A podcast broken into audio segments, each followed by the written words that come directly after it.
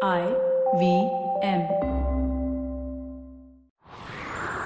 It's story time. வியாபாரத்துல கலப்படம் செஞ்சாவது ஒரு பெரிய பணக்காரனாகணும் அப்படின்னு நினைச்ச ஒரு வியாபாரிக்கு என்ன நடந்துச்சுன்னு இந்த கதையில பார்க்கலாம் இது வரைக்கும் நம்ம சேனலுக்கு சப்ஸ்கிரைப் பண்ணலைன்னா உடனே சப்ஸ்கிரைப் பண்ணி பக்கத்துல இருக்கிற பெல் பட்டனை கிளிக் பண்ணுங்க இந்த கதைகளை இப்போ நீங்க ஸ்டோரி டைம் தமிழ் யூடியூப் சேனல்லையும் ஐவிஎம் பாட்காஸ்ட் ஆப்லையும் மற்ற ஆடியோ தளங்களிலும் கேட்கலாம் ஸ்டோரி டைம் தமிழ் சேனலுக்காக உங்களுடன் ரவிசங்கர் பாலச்சந்திரன் ஒரு சின்ன விளம்பர இடைவேளைக்கு பிறகு கதையை கேட்கலாம் 2020 is a difficult year. A global pandemic, protests, elections, recessions. You get the picture. What we need is a space where we can have nuanced discussions about global affairs and foreign policy. That's where I come in. My name is Hamsini Hariharan, and I host the States of Anarchy podcast. Every second Tuesday, I speak to experts in the field of international relations to make a little more sense of the world. So join me on the IVM podcast app, website, or wherever you're listening to me right now.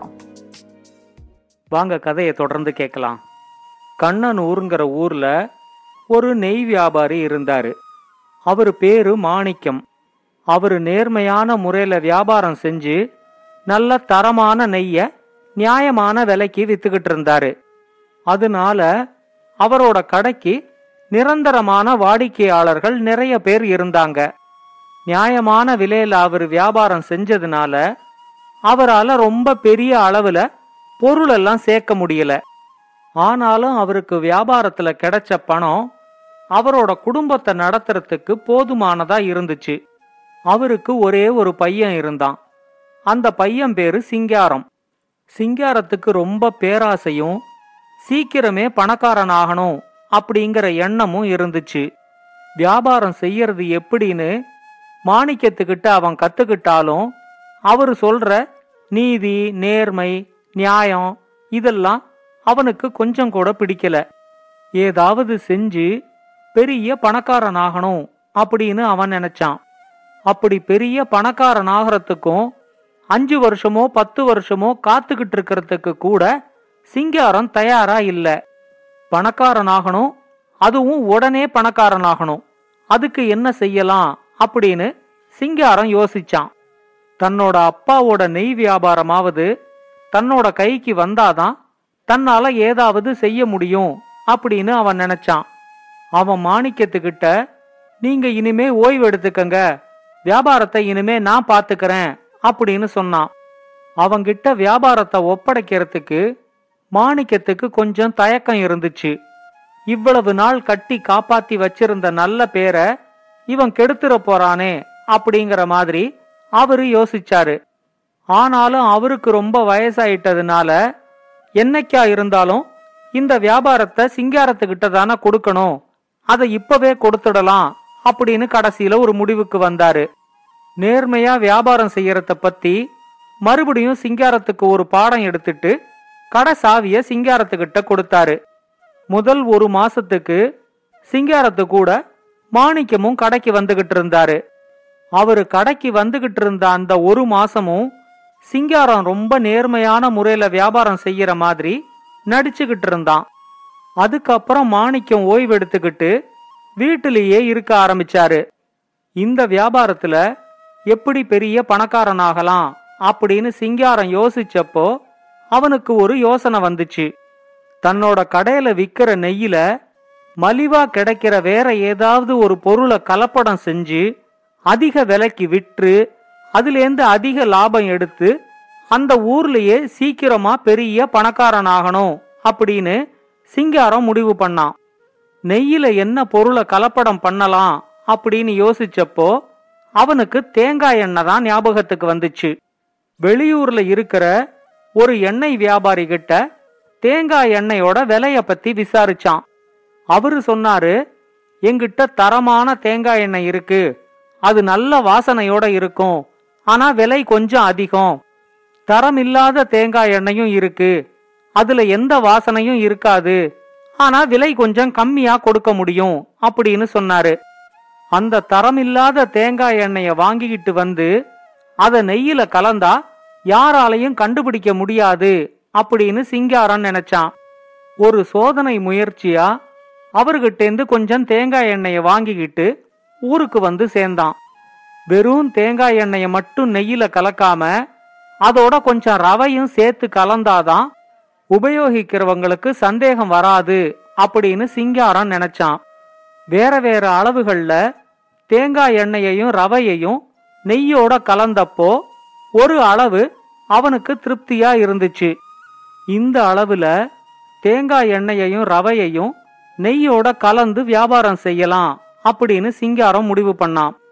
அவன் சிறிய அளவுல தேங்காய் எண்ணெயையும் ரவையையும் நெய்யோட கலந்து வித்தப்போ வாடிக்கையாளர்கள் யாருக்கும் சந்தேகமே வரல. அவங்க எல்லாருமே அது மாணிக்கத்தோட நெய் கடை அங்க நல்ல தரமா தான் கிடைக்கும் அப்படின்னு நம்பி வாங்கிக்கிட்டு போனாங்க. நெய் நல்லா இல்லைன்னு யாருமே புகாரோட வரல அப்படின்னு தெரிஞ்சதும் சிங்காரத்துக்கு ரொம்ப சந்தோஷமாயிடுச்சு. அந்த ஒரு மாசத்துல அவங்க அப்பா சம்பாதிச்சது மாதிரி அவன் ரெண்டு மடங்கு சம்பாதிச்சிருந்தான். கொஞ்ச நாளைக்கு இந்த கலப்பட வியாபாரம் செஞ்சுக்கிட்டு இருந்த சிங்காரத்துக்கு பேராசை இன்னும் ரொம்ப அதிகமாச்சு. அவன் விற்பனை செய்யற நெய்யில தேங்காய் எண்ணெயோட அளவை இன்னும் கொஞ்சம் அதிகமாக்கினான். அது வாசனையே இல்லாத ஒரு மலிவான எண்ணெய்ங்கிறதுனால இப்பவும் வாடிக்கையாளர்களுக்கு ரொம்ப சந்தேகம் வரல.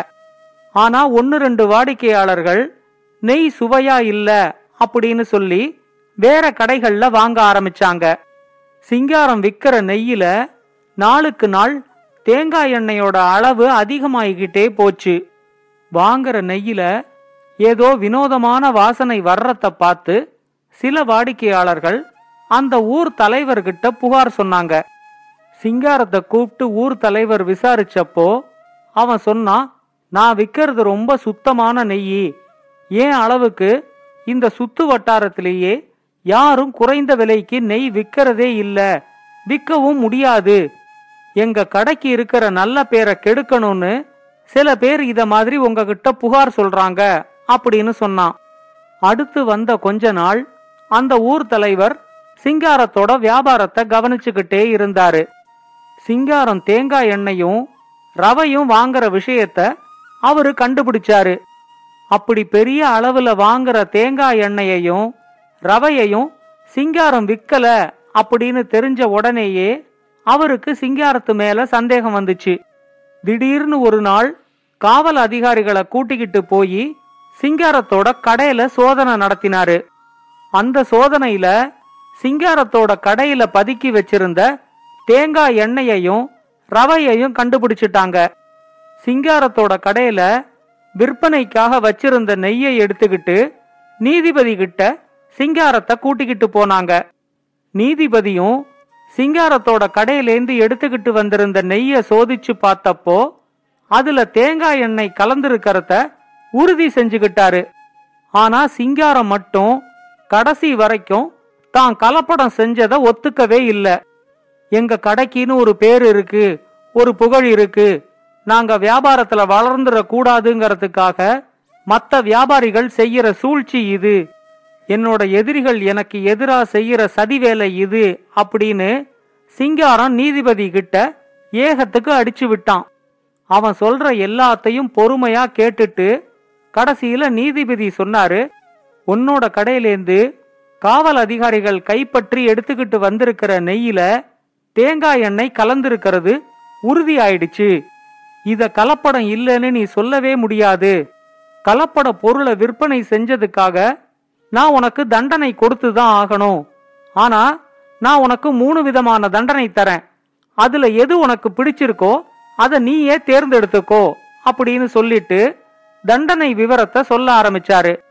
உன்னோட கடையிலேருந்து எடுத்துக்கிட்டு வந்திருக்கிற நெய்யில ரெண்டு கிலோ நெய்ய நீயே இங்க உக்காந்துகிட்டு சாப்பிடணும்.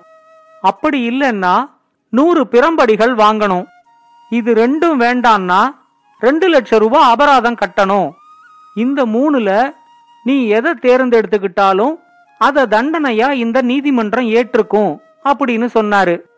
சிங்காரம் கொஞ்சம் யோசிச்சு பார்த்தான். தன்னோட கடையிலேந்து எடுத்துக்கிட்டு வந்த ரெண்டு கிலோ நெய்யை இங்கேயே வச்சு சாப்பிட்டு காட்டினா தன்னோட கடை மேல இருக்கிற கெட்ட பேரும் மறைஞ்சிரும். அதோட கலப்பட நெய்ய விற்பனை செஞ்ச குற்றமும் நீர்த்து போயிடும் அப்படின்னு நினைச்சான்.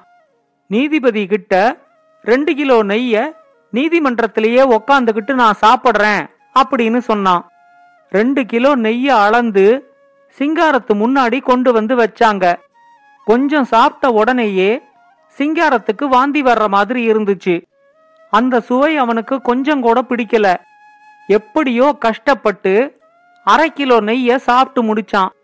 இதுக்கு மேல தன்னால இந்த நெய்ய சாப்பிட முடியாது அப்படிங்கிற முடிவுக்கு சிங்காரம் வந்தான். நீதிபதி கிட்ட வேற தண்டனை கேட்கலாம் அப்படின்னு அவன் முடிவு பண்ணான்.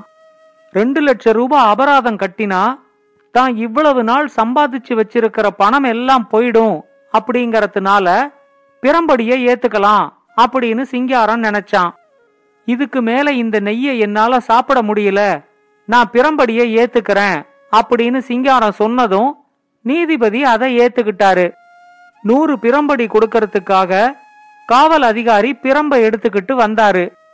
சிங்காரத்தால பத்து பிரம்படி கூட வாங்க முடியல. அவனோட முதுகுல இருக்கிற தோலெல்லாம் பிஞ்சு போய் ரத்த காயம் ஆயிடுச்சு.